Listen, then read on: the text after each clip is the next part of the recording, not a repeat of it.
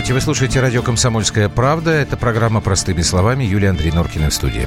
Здравствуй, Москва, здравствуй, Россия, здравствуй, мир. Ну, что я должен сказать?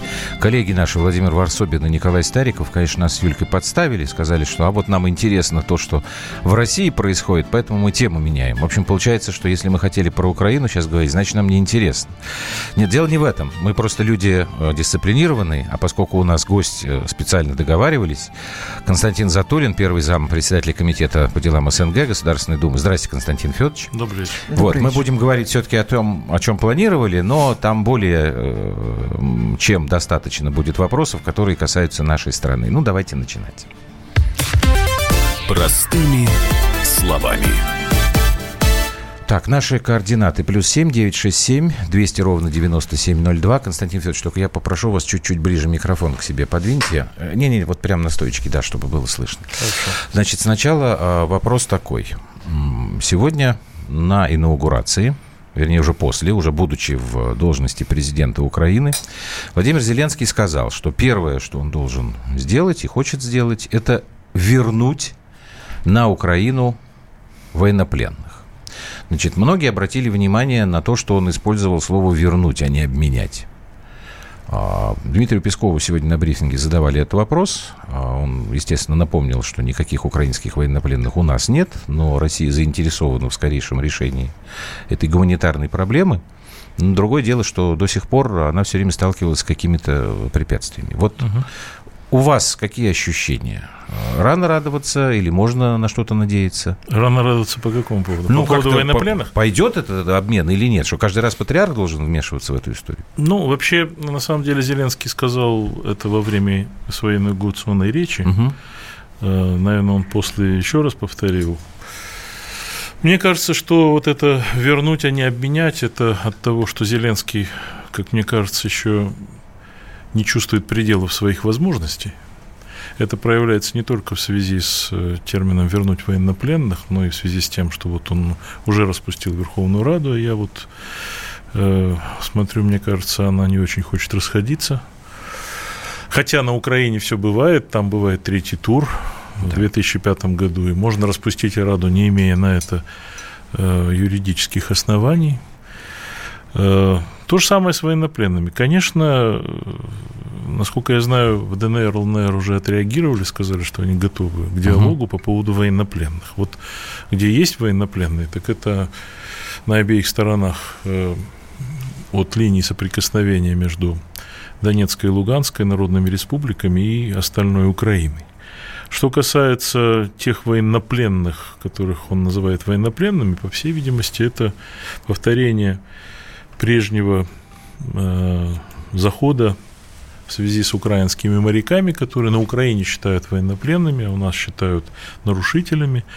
Но я полагаю, что действительно с приходом Зеленского, во всяком случае, есть повод э, убрать, по крайней мере, эту проблему и э, завершить следствие суд. А после этого, так же, как это было с э, Савченко, им отдать этих людей, которые, конечно, действовали по приказу, как военнослужащие, и в этом смысле ну, заслуживают определенного снисхождения. Мы не хотели это делать, как мне кажется, для того, чтобы не потрафить Порошенко, который их Ага. на эту провокацию и направил. Теперь для этого этот повод отпал. Вот у меня такое внутреннее ощущение. Естественно, я не собираюсь признаваться ни я, ни Россия в том, что это военнопленные. Э, А естественно, речь идет о жесте доброй воли и Наверное, речь должна идти о взаимных жестах доброй воли, потому что Да, вот если, я как раз про это хотел спросить. если господин Зеленский считает, что он будет э, возвращать военнопленных, Крым, Донбасс, и все это мы обязаны будем выполнять, просто еще и радоваться от того, что он нас к этому призывает, то мне кажется, что он ошибается. Он просто не принимает пределов своих возможностей. Это только, не, не только нас касается, не только Верховной Рады, касается американцев, с которыми он там не готов встречаться, как они утверждают, потому что не хочет себя втягивать в американские разборки. Очень быстро э, он пройдет обучение, и ему станет ясно, что не так уж широки его возможности, как ему кажется. То есть пока, как человек неопытный, э, он не понимает э, размеры бедствия, собственно, которые на него свалились. Он, во-первых, не очень понимает не до конца овладел... Нет, я имею в виду президентство. Представление о том, что, что в его полномочиях. Вот что в его полномочиях. Он, конечно, пытается, и это, в общем, вызывает определенное сочувствие, реализовать тот антиэлитный посыл, который привел его в президенты, потому что избиратели отказали не одному только Порошенко, они в целом отказали старой политической элите. И сегодня, смотря на то, как себя вел Зеленский, он, в общем, продолжает эту линию. Абсолютно. говорит, Потому я что... вас не воспринимаю. Вот вы говорите, и ты, Юлька, тоже сказала, что он там не, не очень понимает, неопытный. Опытный, неопытный, но после того, как он ушел из Рады, а, у него была встреча с руководителями посольств, с иностранными гостями. Там не бог весь кто был, но, тем не менее, там шесть президентов были. А, Балтийские страны, а, Грузия, Венгрия, кто-то там еще, я не помню. Так он на этой встрече сказал большое спасибо западным друзьям и партнерам за то, что вы там помогали нам бороться с коррупцией, бла-бла-бла. А самое главное, в борьбе с российской агрессией. Так что вот а что ожидать тогда от ну, этого наверное, человека? Правильно вы говорили. Значит, он, он, он, продолжать это Он все? говорит то, что хотят слышать те или иные группы, с которыми он встречается. Ну, мне вот хотелось Я бы думаю, понять, что потому что вот так. Константин Федорович, когда вы сказали, э, хотелось бы понять по поводу ответных жестов. Вот Константин Вышинский. А, сколько раз мы уже обращались, да, и журналистское сообщество, и МИД, и так далее, и так далее. Ну, Сейчас... Константин и Кирилл. Ой, Кирилл, э, ради бога, извините. Сейчас а, международное, там ОБСЕ было заявление, было заявление международных э, журналистских организаций. Я, честно говоря, не помню, чтобы кто-то э, из окружения Зеленского как-то на это реагировал. Да, он не реагирует на это, потому что это ну, в данном случае было бы воспринято в период предвыборной кампании как измена ну, тут же начали бы это разыгрывать как э, доказательство того, что Зеленский это рука Кремля, угу. да, и так далее, и так далее. И он, в общем, плывет по этому течению, хотя делает попытки все-таки обозначить свои берега. То, что вот э, заметьте, мы э, своей политикой, своими действиями влияем при том, что мы не поздравляли Зеленского и никак не на официальном уровне Э, по этому поводу ничего не выражали. Его коллеги по творческому цеху поздравляли. Да, вот э, коллеги по творческому цеху это их дело, а э, у нас президент Путин подписал два указа, 183 и 187 в апреле месяце по поводу гражданства угу. для ДНР, ЛНР, тут же Зеленский вынужден заговорить и сегодня в речи о том, что вот он принимает вызов, он 65 миллионов украинцев приглашает их, э, не знаю, где он их насчитал столько, но он их приглашает получить украинское гражданство. Он, правда, не поясняет, они должны будут уйти из своего гражданства, чтобы получить вожделенное украинское, или э, он им будет раздавать гражданство просто на основе двойного гражданства, что запрещено в законами Украине. Украине. Да. Или, допустим, он на сегодня переходил на русский язык, что все отметили и спорил с Лешко. А это поводу. не нарушение ли, кстати говоря, нового закона? Он же как э, государственный чиновник Совершенно еще и выше обязан говорить только Совершенно на мове. верно, но это э, ответ на критику, такой асимметричный ответ, потому что сегодня вот мы закончим в 10 часов, начнется заседание Совета Безопасности по нашей просьбе по поводу этого нового угу. украинского закона о языках. ООН вы имеете в виду, я да, просто ООН, нашим да, конечно, не нашего Совета Безопасности, а ООНовского. Я, ну, прошу я прощения. вам напомню просто, что на дебатах с Порошенко он тоже периодически Тогда говорил этот закон еще не был подписан. Это понятно. А теперь он не имеет а права он, с точки зрения Это закона. говорит о том, что он э, приветствует э, единую Украину. Mm а, украинскоговорящую, Это говорит о том, что, как мне и объясняли э, постоянные гости программы, что никто этот закон на Украине не собирается исполнять, как, в общем, и все остальные. Вот пока мы сейчас с вами беседовали, здесь коллеги уже нам э, на компьютер срочную новость прислали. Я позволю себе процитировать, потому что это важно. Угу. Владимир Зеленский на встрече с представителями администрации и Конгресса Соединенных Штатов Америки. Далее цитата. США является мощным и очень серьезным партнером для Украины, прежде всего в преодолении агрессии России. Самостоятельно преодолеть российскую агрессию в Донбассе и в Крыму мы не сможем, поэтому нам нужна ваша помощь. Конец цитаты. Ну, человек говорит э, людям то, что они хотят слышать, но надо при этом заметить, что он, мне кажется, тоже это понимает, что он пришел к власти голосами в основном Востока и центра Украины – то есть, э, очевидно же, если с запада на восток, как убывает поддержка Порошенко во втором туре, как нарастает угу. поддержка Зеленского. Украина по-прежнему делится по-крупному на запад и восток. И, собственно говоря, Зеленский получает голоса вот этого Востока. И уж слишком э, заходить... Э, Э, в сторону от интересов э, Востока ну, вот он не у них может. последняя социология от компании «Рейтинг». 75% граждан Украины хочет, чтобы Зеленский начал переговоры с Россией. Угу. Когда вот мы слышим, что преодолеть российскую агрессию без помощи Америки не может, вот эти 75% они что должны подумать? Мы кого выбрали, что ли? Я, я не понимаю. Меня искренне вот какие-то недоумения. Понимаете, он не может себе на этом этапе, когда он вообще на самом деле в обстановке двоевластия... Константин Федорович, не слишком ли мы э, уговариваем сами себя вот в этом? Что он не может, что у него нет полномочий? Я себя абсолютно не уговариваю. Я вообще не считаю... Я критиковал и в прессе, и где угодно вот эти все надежды на то, что с приходом Зеленского начнется какая-то новый, новый этап и так угу. далее. И так Хорошо, сейчас мы прервемся ненадолго, потом давайте послушаем кусочек из его речи, там, где про Крым, про Донбасс, э, и обсудим уже дальше это.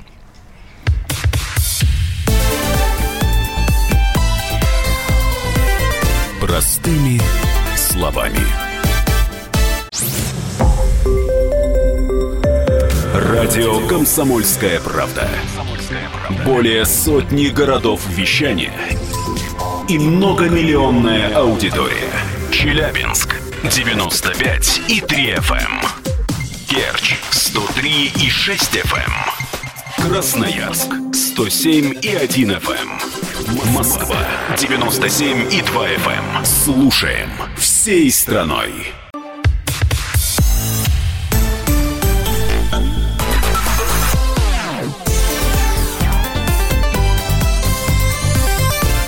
Простыми словами. Так, мы продолжаем. Плюс семь девять шесть семь двести ровно девяносто семь ноль два. Тут нам написали, что на чьих голосах э, пришел к власти Зеленский, уже забыли выборы позади. И иногда такое тоже бывает. Так, 0724. Просьба прокомментировать ситуацию вокруг коммерсанта. 0724. Мне бы тоже хотелось бы на эту тему поговорить, но давайте не сегодня, потому что, ну, не совсем корректно Константин Федоровича об этом спрашивать. Во-вторых, недостаточно информации. Я думаю, что мы в течение недели обязательно к этой истории истории вернемся, потому что она действительно занятная. Так, а, я предлагаю сейчас, Константин Федорович, вот сейчас надо надеть вам наушники, фрагмент из э, э, речи инаугурационной Зеленского, потому что там даже не только как бы его речь, а такой неожиданный диалог, неожиданно возникший с Олегом Лешко, когда э, Зеленский говорит, что нужно возвращать Крым и Донбасс и обозначает проблемы ошибки, которые были допущены прежней властью. И там он переходит как раз на русский язык. Можно нам вот этот кусочек? Зеленский и Лешко написано, который. Угу. И Крым, и Донбасс, э, и Крым, и Донбасс – это украинская земля, где мы потеряли не только территорию, но мы потеряли самое главное – людей. И сегодня мы просто должны, и сев... я уверен, они нас слышат, возвращать их сознание. Мы потеряли это сознание – за эти годы власть не сделала ничего, чтобы они чувствовали себя украинцами. Они не чужие, вон и наши, вон и украинцы. Они не чужие, они наши, они украинцы. Вибачте. Извините. Вони розуміють українську мову. Так? Не понимают украинский язык. Большое спасибо. Дякую, що ви продовжуєте Большое спасибо, людей, что вы продолжаете делить людей, господин Лешко. Ну, вот такая вот интермедия. Ну, Лешко радостно кивал дальше, потому что Зеленский говорил, что Украина это вот здесь, там прикладывал руку Сердце. к сердцу. Да, это все, конечно, замечательно. Крым и Донбасс э, – украинская земля, говорит новый президент угу. Украины. Он ничего другого говорить не может, если он хочет быть президентом Украины в тех условиях, в которых выбирают президентов Украины.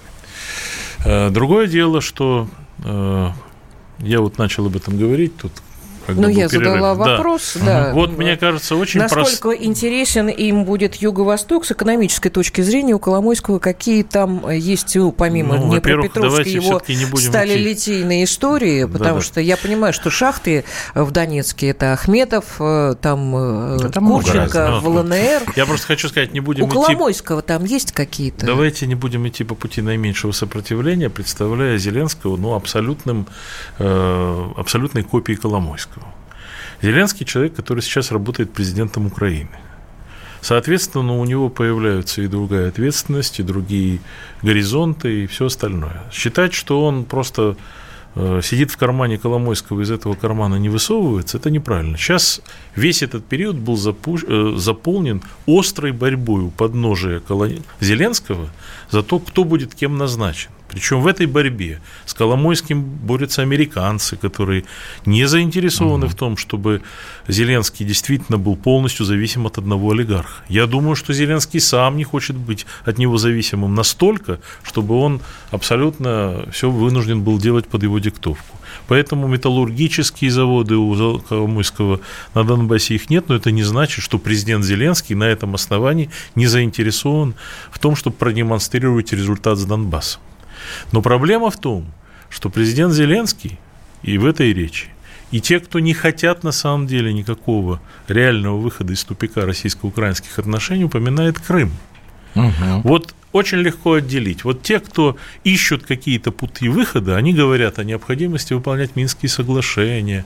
Они обвиняют нас в том, что мы поддерживаем Донецк, Луганск, и надо нам прекратить это делать и так далее, но они как-то обходят стороной Крым. Это люди, которые хотят найти выход. Те люди, которые говорят все то же самое про Донбасс, про Минские соглашения, при этом говорят, ну еще и Крым, Крым это це украинская земля и так далее, и так далее, эти люди все заводят в тупик. И мы, кстати, хочу обратить ваше внимание, в апреле месяце специально, воспользовавшись тем, что была дата, 26 апреля, юбилей такой своеобразный 54 года, э, сделали специальное заявление о том, что мы не аннексировали Крым. Крым у нас украли угу. в 1954 году. Поэтому просто вернули свое, и не сами вернули, а благодаря тому, что крымчане на протяжении всех этих лет боролись за то, чтобы вернуться в Россию. Это факт. Им же не давали провести референдум. Они провели первый в 91-м, и тут же Значит, условия его не были выполнены, они хотели выйти из состава Украины и подписать союзный договор, который тогда вот готовил Горбачев, новый союзный договор. А потом Следующий референдум был только в 2014 году. Все эти годы Украина не давала им выйти на референдум, потому что не знала, что какой будет главный вопрос, это какой будет главный ответ на этом референдуме. Поэтому Крым – это совершенно отдельная история. И если бы на Украине пришли к этому выводу, что Крым на протяжении всего этого периода с 1954 года, особенно с 1991 был миной замедленного действия в российско-украинских отношениях и сдетонировал, когда произошел государственный переворот, то тогда бы, может быть, сердце бы успокоилось. Но боюсь, что этого не произойдет, потому что жлобство такое же непременное свойство украинской политической элиты, как и некоторые другие свойства, к сожалению. Вы сказали, что вы назвали указы Путина по паспортам для жителей Донбасса важными. Наши оппоненты говорят так, что это неправильно, потому что вы, ну, Россия, начинаете давить на нового президента еще до того, как он начал э, исполнять свои обязанности. Угу. Почему вы называете эти указы важными? В чем их важность? Поясните, Знаете, пожалуйста. я вот э, и сразу после выборов Зеленского, и сегодня э, слышу некоторых своих коллег, которые выражаются как мудрые ЗМИ, они говорят, что надо подождать, надо посмотреть, угу. какие будут шаги. Некоторые говорят так же, что и я, что не надо нам бегать со своими поздравлениями, пока себя не проявил президент Зеленский и так далее, и так далее. Но при этом они все время этим ограничиваются. Я же считаю, что мы должны просто проводить свою линию в отношении Украины. Это лучший вариант успеха нашей политики. Которая выгодна нам. Вот эта линия состоит в том, мы не собираемся воевать э, новые земли на Украине. Но мы заинтересованы в том, чтобы извлечь из этой Украины как можно больше своих соотечественников, которые в ином случае окажутся жертвами зомбирования, пропаганды, ненависти к России и так далее, и так далее. И при Порошенко, я уверен, при Зеленском тоже, может быть, в других формах. Поэтому вот этот э, в данном случае ход, это как шах своего рода с гражданством, угу. потому что это конкуренция за людей. Никто не вынуждает Но здесь людей. пишут, указы по паспортам запоздали года на 4. Это так? С этим я могу согласиться. Я считаю, что они запоздали не на 4, а на 20 с лишним лет, потому что если бы тогда послушали еще в 90-е годы то, что мы говорили, что надо давать гражданство российское – без требования выхода из гражданства Украины. А, Константин Владимирович, а чтобы расширить тему, а почему мы все время говорим об Украине? Ведь э, русскоязычные на огромном пространстве в мире распространены, угу. да, и живут в других постсоветских республиках. Угу. Тут вот, я не помню, по-моему, Маргарита Симонян сказала, что, говорит, вообще надо давать российское гражданство всем, кто родился в Советском Союзе. Какая-то логика, в общем, в этом есть. Ну, Маргарина Сипанян, я знаю ее точку зрения, мы с ней в этом вопросе единомышленники, но я, кроме того, что я говорю об этом, как она делает в соответствии со своим профессиональным долгом, я этим занимаюсь с 90-х годов. Я был депутатом первой государственной... В чем проблема? Почему Проблема заключается в том, что на каком-то этапе развития нашей государственности в 2002 году мы приняли новый закон о гражданстве. До этого у нас шло стихийное переселение народов в 90-е годы. И достаточно было либерально угу. с точки зрения переселения в Россию. Но решение о том, чтобы давать гражданство широко за рубежом, мы и в 90-е годы не принимали. Мало ли какие у нас были страхи. У нас были страхи и сейчас есть, что эти все наши соотечественники обрушат нашу пенсионную систему, потому что захотят наших пенсий, материнского капитала и так далее. Мне даже приходилось доказывать некоторым людям, что одновременно человек не может искать пенсии и материнского капитала. Ну, а некоторые почему-то в этом были уверены. Может быть, чудеса медицинской науки. Да. Но... Как у нас, оказывается, жалеют федеральные деньги. Да, это, ну, поверьте, очень серьезное основание. президент сам вынужден был отвечать на это заметьте, он когда говорил о ДНР, ЛНР, говорил, что мы справимся да. там и так далее. А когда, когда в среднеазиатских бывших республиках резали э, русскоязычное население, так вопрос не стоял, да? Главное, ну, давайте не будем преувеличивать, да, там ну, не то, чтобы резали, преувеличивать. Э, Люди, которые в 90-х годах уезжали, конечно, знают и понимают, о чем речь. Нет, ну, я вам просто хочу сказать, что я считаю, от что у нас своих. в законодательстве, в обществе э, во власти недостаточно понята тема репатриации. Это первое. А второе, совершенно зря в 2002 году при принятии этого закона о гражданстве считали, что нам нужно сделать наше гражданство, знаете, как сияющий город на холме, как американское, чтобы его надо было добиваться, домогаться, чтобы это было все жестко, чтобы после проверок и так далее, и так далее. Потому что не надо там всем и каждому. Идеологи принятия закона о гражданстве, одним из них был Олег Кутафин, с которым мы дружили, царство ему небесное, но на этом мы с ним разошлись. Потому что вот он писал этот закон о гражданстве по, по просьбе администрации. И вот точка зрения. Все, кто надо в Россию приехал, надо поставить барьер на, на пути тех, кто нам не нужен. Вот смысл был этого закона. И никакие, никакого отражения вопроса о соотечественниках в законе о гражданстве не было. И нет до сих пор. В то же самое время есть закон о соотечественниках, обещает людям упрощенное получение гражданства. Есть ножницы в законодательстве, до сих пор непреодоленные. Мы обещаем одно, а делаем другое. А где да, но это еще и вопрос коррупции, кстати говоря, который дает совершенно спокойно э, заниматься Давайте мы эту делами. тему да, вот продолжим, потому что тем более здесь у нас существует все равно проблема, связанная с демографией. Мы принимаем мигрантов из тех же стран, э, там, допустим, Средней Азии, с ними у нас там нет визового режима и так далее, и так далее. Мне хотелось бы понять, в чем тут затык, и вопрос коррупционный, он, на наш с Юлией взгляд, тут действительно достаточно большую роль играет. Константин Затулин, первый заместитель Думского комитета по делам стран СНГ, у нас сегодня в программе «Простыми словами». Простыми словами. Радио «Комсомольская правда». Более сотни городов вещания и многомиллионная аудитория. Дверь 99 и 3 FM.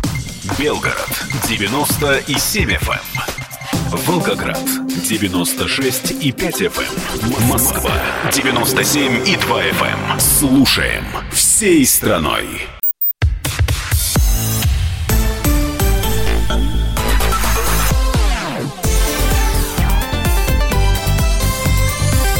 Простыми словами. Действительно, простыми словами, мы продолжаем говорить э, об очень серьезных вещах, которые касаются не только Украины, но и э, в связи с тем, что Украина наш сосед, э, в прошлом партнер, у нас по-прежнему достаточно много проблем. Я напомню, телефон WhatsApp и Viber 7967 200 ровно 9702, такой же самый номер у Viber. И у нас в гостях Константин Федорович Затулин, первый заместитель председателя комитета по делам СНГ Государственной Думы. Я не могу не коснуться темы для меня лично. Ну, сначала, если ты позволишь, я для хочу маленькое лично... вступление э, сделать. Для меня лично очень больной. Угу. А дело в том, что сейчас вот во время э, новостей э, Константин Затулин э, объяснял нам такую парадоксальную вещь, я очень быстро попытаюсь это повторить, что у нас, например, не существовало до последнего времени политэмигрантов, потому что мы когда-то с Юлей затрагивали, затрагивали эту тему в нашем эфире, потому что по тем решениям, которые были приняты еще во времена президента Ельцина, под действие этих законов не попадали страны СНГ, потому что не могло быть как бы политэмигрантов из страны безвизового а, общения и э, политэмигрантов из стран с развитыми там, цивилизованными э, какими-то социальными э, демократическими, нормами, демократическими институтами. Вот Константин Федорович привел пример, например, Сноудена, который не может считаться политэмигрантом, после чего сказал, что у нас огромное количество сейчас на, в России бывших чиновников украинских. Ну, действительно, вы знаете, и президент, и премьер, они бывшие, живут у нас здесь. Они не являются политическими иммигрантами. Но огромное количество людей, приехавших с Украины к нам сюда, проживают здесь практически на птичьих правах, формально являются нарушителями нашего законодательства. Я можно да. Э, задам вопрос в связи с этим? Угу, Константин Федорович, вы сказали, что наконец-то в декабре угу. был принят указ, угу. который позволяет а, политическим беженцам с Украины получать здесь статус беженца. Нет, нет. Я сказал о том, что сняты ограничения сняты... по безвизовому не только для Украины, для всего угу. мира. То есть имеется в виду, что э, человек угу. с той же самой Украины, если он там преследуется по политическим, по политическим мотивам, мотивам да, да. совершенно спокойно с декабря месяца угу. прошлого года мог угу. получить статус политического Он должен был обратиться, беженца. Угу. обратиться. Угу. Э, при этом решение это принимает лично президент. Я поняла. Но право у него такое есть. Обратиться... Правда, там есть одно обстоятельство, которое да. мне не нравится. В этом указе сказано, что он должен сделать в течение 8 дней после того, как он приехал в Россию. Так. Значит, а все меня... те, которые уже приехали, получается, они не... Интересно. Понятно. Да. Значит, на границе э, между Россией и Украиной в январе месяце, в конце января месяца, угу. выдворенная, вышвырнутая э, журналист львовский Елена Вищур она же Бойко. Ну, вы знаете. Ну, да, сами Три раза подавала на границе, крича угу. Я прошу вас, пожалуйста, э, возьмите от меня заявление. Угу. Ну, ребята с наручниками уже шли со стороны Украины, уже ее, так сказать, жаргоном выражаясь, вязали. Угу. У меня вопрос. Угу. А что это за история вообще такая? Ну, эту историю надо отдельно обсуждать. Во-первых, это произошло еще до того, как этот указ вступил это в, в декабре месяце произошло. Да, 10 указ, декабря указ, она была арестована. Указ вообще был Нет. позже принят да. и начал действовать только э, либо с 1 января, либо с 1 но марта. Там Это вообще первое. выдворение Бойко произошло в середине января. Да, но там я разбирался, я писал по этому поводу запросы депутатские. У вас потом было заявление, по-моему, Заявление комитета. делал наш комитет о том, что это недопустимо. Мы сделали такое заявление на ОДУ. Это заявление отреагировало МВД. Значит, история там несколько более запутанная. Не все то, что вот э, иногда в прессе по этому поводу писалось, но подтвердилось. То есть э, во всяком случае, есть э, линия правоохранительных органов, которые утверждают, что у них были на это основания, на то, чтобы ей отказать.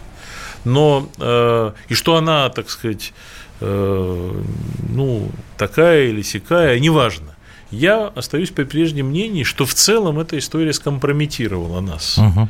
И она была Поэтому мы и сделали такое заявление. Я его это заявление написал своей рукой. А потом его это заявление принял наш А вы не помните, когда вы его написали? В январе?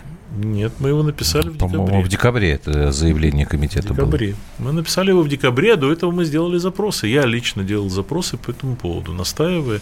И мне, я сейчас э, Нет, просто смотрите, припоминаю эпизод, детали. эпизод с Бойко, он же не единичный. У нас э, очень много таких э, странных историй, когда с территории нашей страны мы выдавали обратно на Украину граждан Украины, да, которых такие, там преследовали были по не политическим так, Не так много, но были. Но они были. Они были, и они в каждом случае были предметами наших обращений, и в некоторых случаях нам удавалось решение принять. Ну, я вот, например, занимался делом проректора Донецкого университета Татьяны Мармазовой. Она вчера наконец подала заявление об гражданстве, а так угу. по суду собирались депортировать. Суд принял решение наш суд в Тульской области. И это, это решение до сих пор это не... жена Руслана Мармазова, да, да по-моему, да, да журналиста да. известного. Э, были был друг, другие случаи, были случаи с людьми, которые там на Майдане боролись против Майдана угу. и тоже оказались под ударом. Очень много, очень Просто часто вот, формальные решения принимают. А вот буквально сегодня а, «Комсомольская правда» сообщала о судьбе Натальи Кудуевой. Вы эту женщину, уважаемые слушатели, должны помнить, потому что в 16 году, 9 мая, на ее дочь Настю, она в шестом классе тогда училась, в Киеве во время значит, торжеств, приуроченных 9 мая, люди вышли, девочка была в, в пилотке. Ее там попытались избить националисты. Наталья уехала в Россию, в Крым, и вот сегодня комсомолка писала о том, что они живут там в арендованной квартире в Ялте, э, работы у нее нет, ну, кто-то там помогает из родственников. И якобы, опять же, по решению суда, Наталью и ее дочь собирались выдворять, э, опять же, на территории Украины. Mm-hmm. Вот сейчас с течением, э, ну вот день прошел, сейчас уже вроде как МВД, я так понимаю, крымское, сказали, что нет не будет никакого выселения. Ну, то есть, как бы прецеденты постоянно... Но здесь нужно смотреть очень строго, потому что они могут сказать одно, а будут высылать совершенно э, спокойно. Нет, таких втихую, случаев, на самом деле, было с Бойко. Они, э, нет, с Бойко не было втихую, с Бойко было достаточно громко, поэтому мы на это вот так обратили. Ну, сейчас, сейчас, подожди, подожди, сейчас я Бойко... была достаточно убедительна для того, чтобы это было громко, потому что вообще на, на, на самом деле волну-то подняла я как человек, э, который... Да, Нет, ну, там наверное. просто есть один момент, который мне Если хотелось бы, бы уточнить. Еще. Вот, Константин Федорович, когда мы начали заниматься историей сбойка, и мы действительно тоже стали вот сталкиваться с такими объяснениями, что не все там понятно, некоторые там напрямую говорили, что она агент СБУ и так далее, и так далее. Да, это тоже А нам пришлось столкнуться с э, неприятной историей. Я хотел бы, чтобы вы э, пояснили, как человек, который занимается проблемами этих людей, ну, постоянно. Угу. А, очень много граждан Украины, которые перебрались к нам сюда после событий Майдана. Достаточно быстро опустились, да, пустили, ну, Евромайдан, пустили здесь корни. А, существует э, разветвленная сеть, возвращаясь к вопросу коррупции, э, связанная с э, сотрудниками правоохранительных органов, в первую очередь МВД в нашей стране, которые организовывают торговлю документами, вид на жительство, регистрация и так далее, и так далее. Много всякой такой интересной ерунды. А некоторые из этих людей, как вот мы поняли в истории с Бойко, почему-то прикрываются э, якобы вашей имеющимися фамилии. у них высокими связями, в том числе вашей фамилией. Выкладывают фо фотографии, фотографии там сайт Федерации. Я имею в виду там Оксану Шкоду, еще там разных людей. Почему мы об этом говорим? Потому что эти люди позволили себе прямые угрозы в адрес Юли, когда мы начали копаться вот в этой истории. Да нет, собственно, я начала копаться. Я э, вот написала я в хочу... Фейсбуке, Андрюш, подожди, простую вещь, что Лена Бойко исчезла. Мы тогда не знали, мы ни, тогда не ни знали родные, ничего, никто. Да. А угу. вдруг повылазивали люди, э, от которых у меня, честно говоря, волосы дымом встали, ну, потому что такую лексику и такие э, фразеологические обороты я давненько не встречала, угу. если только в 90-х где-то на рынке, на таком захудалом совсем. И вдруг эти люди начали писать о том, что они абсолютно ваши. И э, у меня было ощущение, что здесь личные разборки абсолютные, Личные К... чьи? Лич... Ну вот нет, нет вот личные э, разборки внутри, внутри, внутри диаспоры. Когда вот человека Насколько... действительно решили Юриш, оболгать. Время только чуть быстрее. И защ... И ну, сделали это законным путем, Насколько... зная прекрасно, что Лена Бойко пыталась получить действительно статус политического беженца. При том, что она действительно допустила нарушение законодательства. Я хочу вот, спросить, я вот, хочу, насколько да, вы вообще представляете э, положение дел вот в этой украинской диаспоре? Нет ли там необходимости э, немножечко как-то навести порядок? Так, смотрите. Давайте, да, начнем, э, Значит, прервемся, потом продолжим. Я уже не первый раз слышу, что меня почему-то считают то ли сотрудником Оксаны Шкоды, то ли еще кем-то. То ли она ваш Я знаю, ага. она не является моим сотрудником, вот, никогда не вот, была. Это вот надо Значит, было я, безусловно, знаю о существовании Оксаны Шкоды еще по временам, когда она работала на Украине. Никакой конкретной у нас э, взаимодействия никогда не было. Я предоставил э, помещение своего института для того, чтобы провело учредительное собрание Союз политэмигрантов Украины. Заметьте, СППУ. Да, в то время, когда еще никаких политэмигрантов официально быть не могло. Но это было уже после 2014 года. И Э, Лариса Шекстер возглавляет эту организацию. Значит, а они... должна была сначала Бойко возглавлять? Значит, а? Бойко сначала должна была Я не знаю, кто должен быть, я в это ну, не вмешивался я историю абсолютно. просто посмотрел. Я, да. безусловно, понимаю, что при том, что происходит, э, у нас 2,5 миллиона человек пересекли... Украинцев. Да, угу. пересекли границу после 2014 года. И, конечно, тут могут быть совершенно разные внутри этой большой... Хорошо, я сейчас э, вас вынужден прервать. Давайте мы продолжим этот разговор э, после короткой паузы.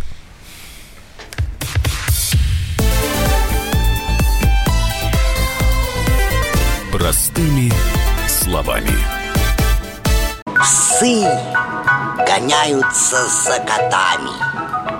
Так всегда было и так всегда будет. Такова жизнь. Как подружить домашних питомцев, чем кормить и когда водить к ветеринарам. Каждую субботу в эфире радио «Комсомольская правда» вот такая зверушка.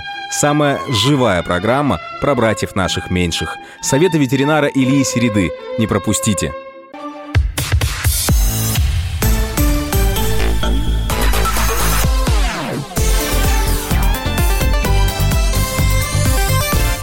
Простыми словами.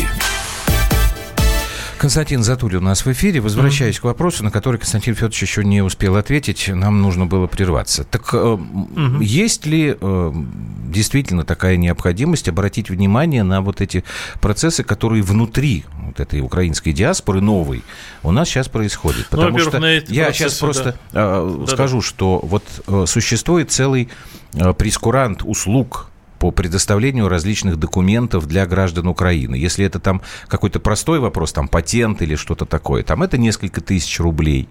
А услуги по временному значит, виду на жительство до нескольких сотен тысяч рублей. Потому что мы разговаривали просто с этими людьми, они нам цифры эти называли.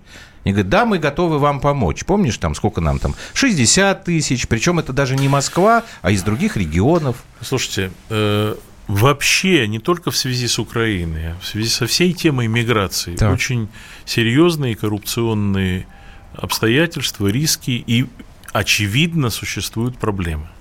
Значит, очевидно, что Сахарова есть такой центр под Москвой, где, вы знаете, принимают документы, угу. и там э, очередь, очередь продается Угу. Место в очереди. Потому что люди просто всех туда, они вынуждены, вот многие идти на это. Там снуют э, ходатые в этой очереди, которые говорят, что мы можем вообще угу. решить ваш вопрос, только надо заплатить и так далее. И это секрет Полишинеля. И люди, и люди платят. Понятно. Значит, я при этом хотел бы, чтобы меня правильно поняли. Я не могу как бы из депутата становиться полисменом или прокурором. Мы на это обращаем внимание. Мы знаем, что многие вещи в наших законах написаны так, что они эту возможность коррупции провоцируют. И реально сегодня вот крючки в нашем законодательстве на пути э, репатриантов, они создают коррупционные возможности. Вот смотрите, если, вот я возвращаюсь, вы привели конкретный пример, uh-huh. я приведу пример массовый. Два с половиной миллиона человек приехали в результате переворота с Украины. Значит, 600 тысяч получили гражданство. Еще там несколько сот тысяч легализовались в форме, получили вид на жительство, угу. разрешение на временное проживание или стали... На работу. Стали, стали участниками государственной программы добровольного переселения. Ну, само по себе это, конечно, лицемерие. Люди, которые бежали от войны и репрессий, мы называем их участниками программы добровольного переселения, потому что другой программы у нас нет. Эта программа как бы выглядит как репатриационная, хотя она такой на самом деле не является. Но миллион триста из них ничего не получили, потому что участие в программе квотируется. То есть вы хотите стать участником, а вам говорят, а вы не подходите. Даже вы трижды соотечественник, но вы не подходите. У нас в нашем регионе врачи не нужны. Вы врач. Поэтому эта программа называется «Добровольное переселение». На самом деле это программа поиска трудовых ресурсов среди соотечественников.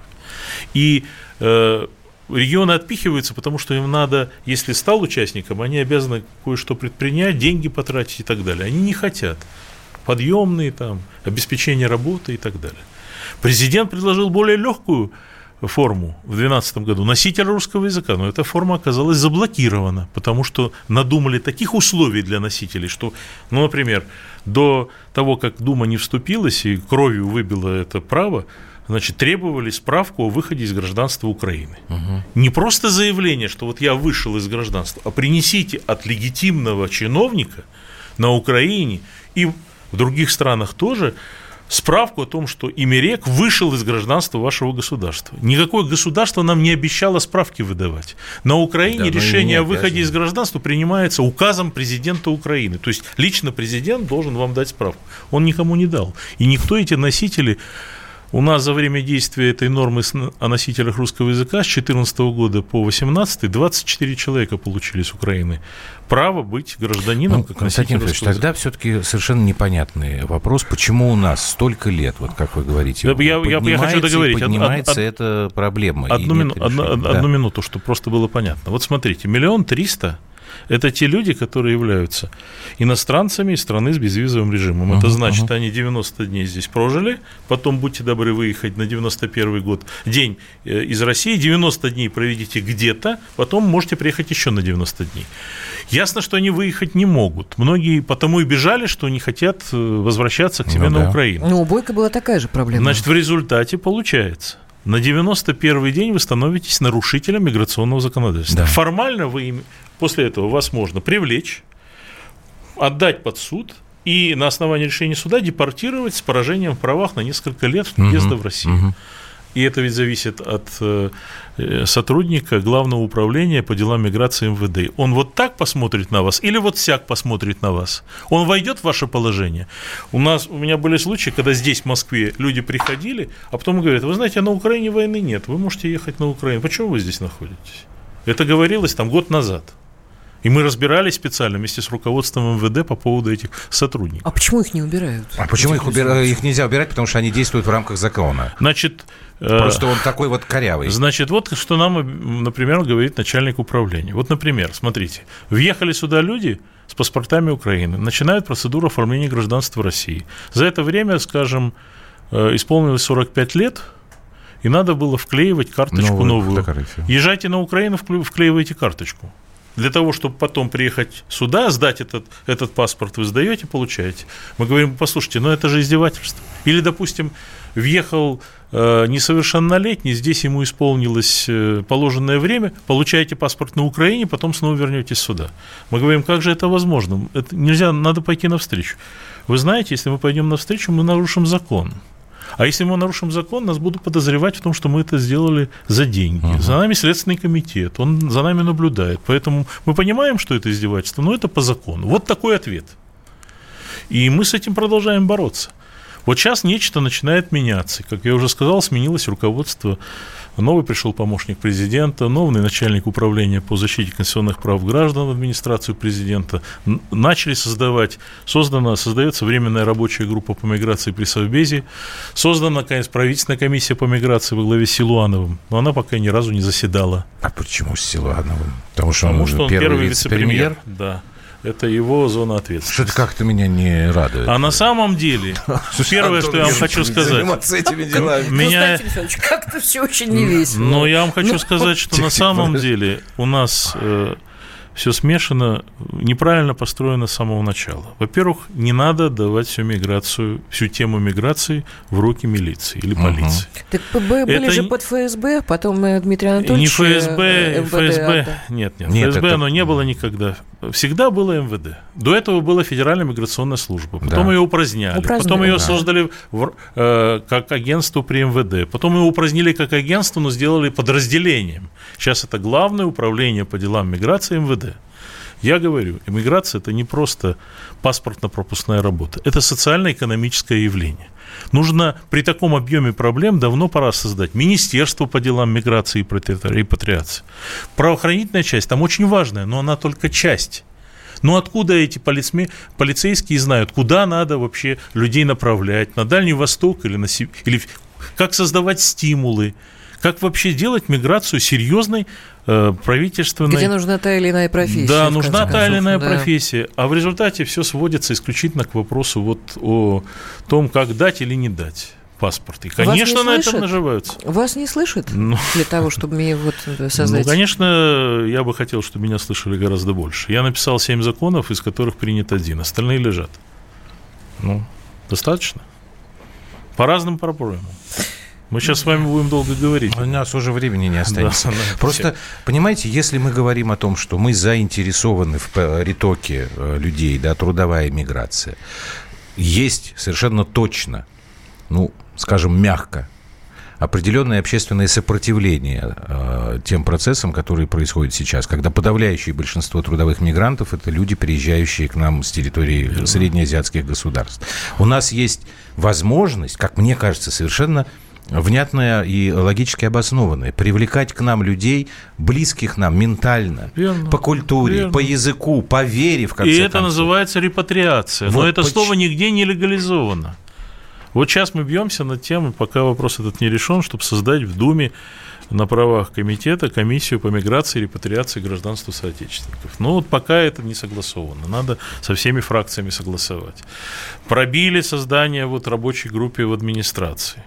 Но опять же, Э, как только там стало известно, что Дума направляет меня, меня сразу туда не включили, потому что я буду создавать проблемы. Угу. Значит, э, после этого в Совет Безопасности две недели назад принял решение создать свою группу, вот временную рабочую группу. То есть уже как бы какие-то механизмы созданы, но полного взаимопонимания нету, потому что есть инерция прежнего подхода, есть э, перестраховка постоянная, есть нежелание пойти навстречу. Вы вот указа ДНР, ЛНР – он подписан был два месяца назад. Но потому что ну, нельзя, избирательная кампания. А вы говорите, что он 4 года назад должен был быть принят. Это Конечно, написали, да. он принят был с большим опозданием, потому что не были готовы его принять.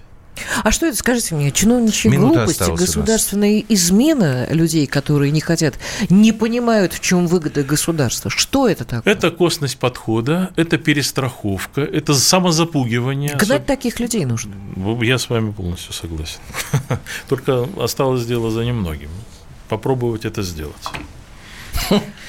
Константин Затулин, первый заместитель председателя комитета по делам СНГ а, Нижней палаты Российского парламента, был Спасибо у нас в эфире. Большое, Спасибо, Константин, Константин Федорович, что пришли.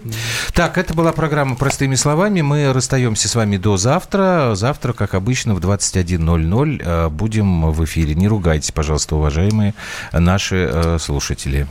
Тема серьезная, ругань здесь неуместна. Берегите Все, друг друга. До завтра.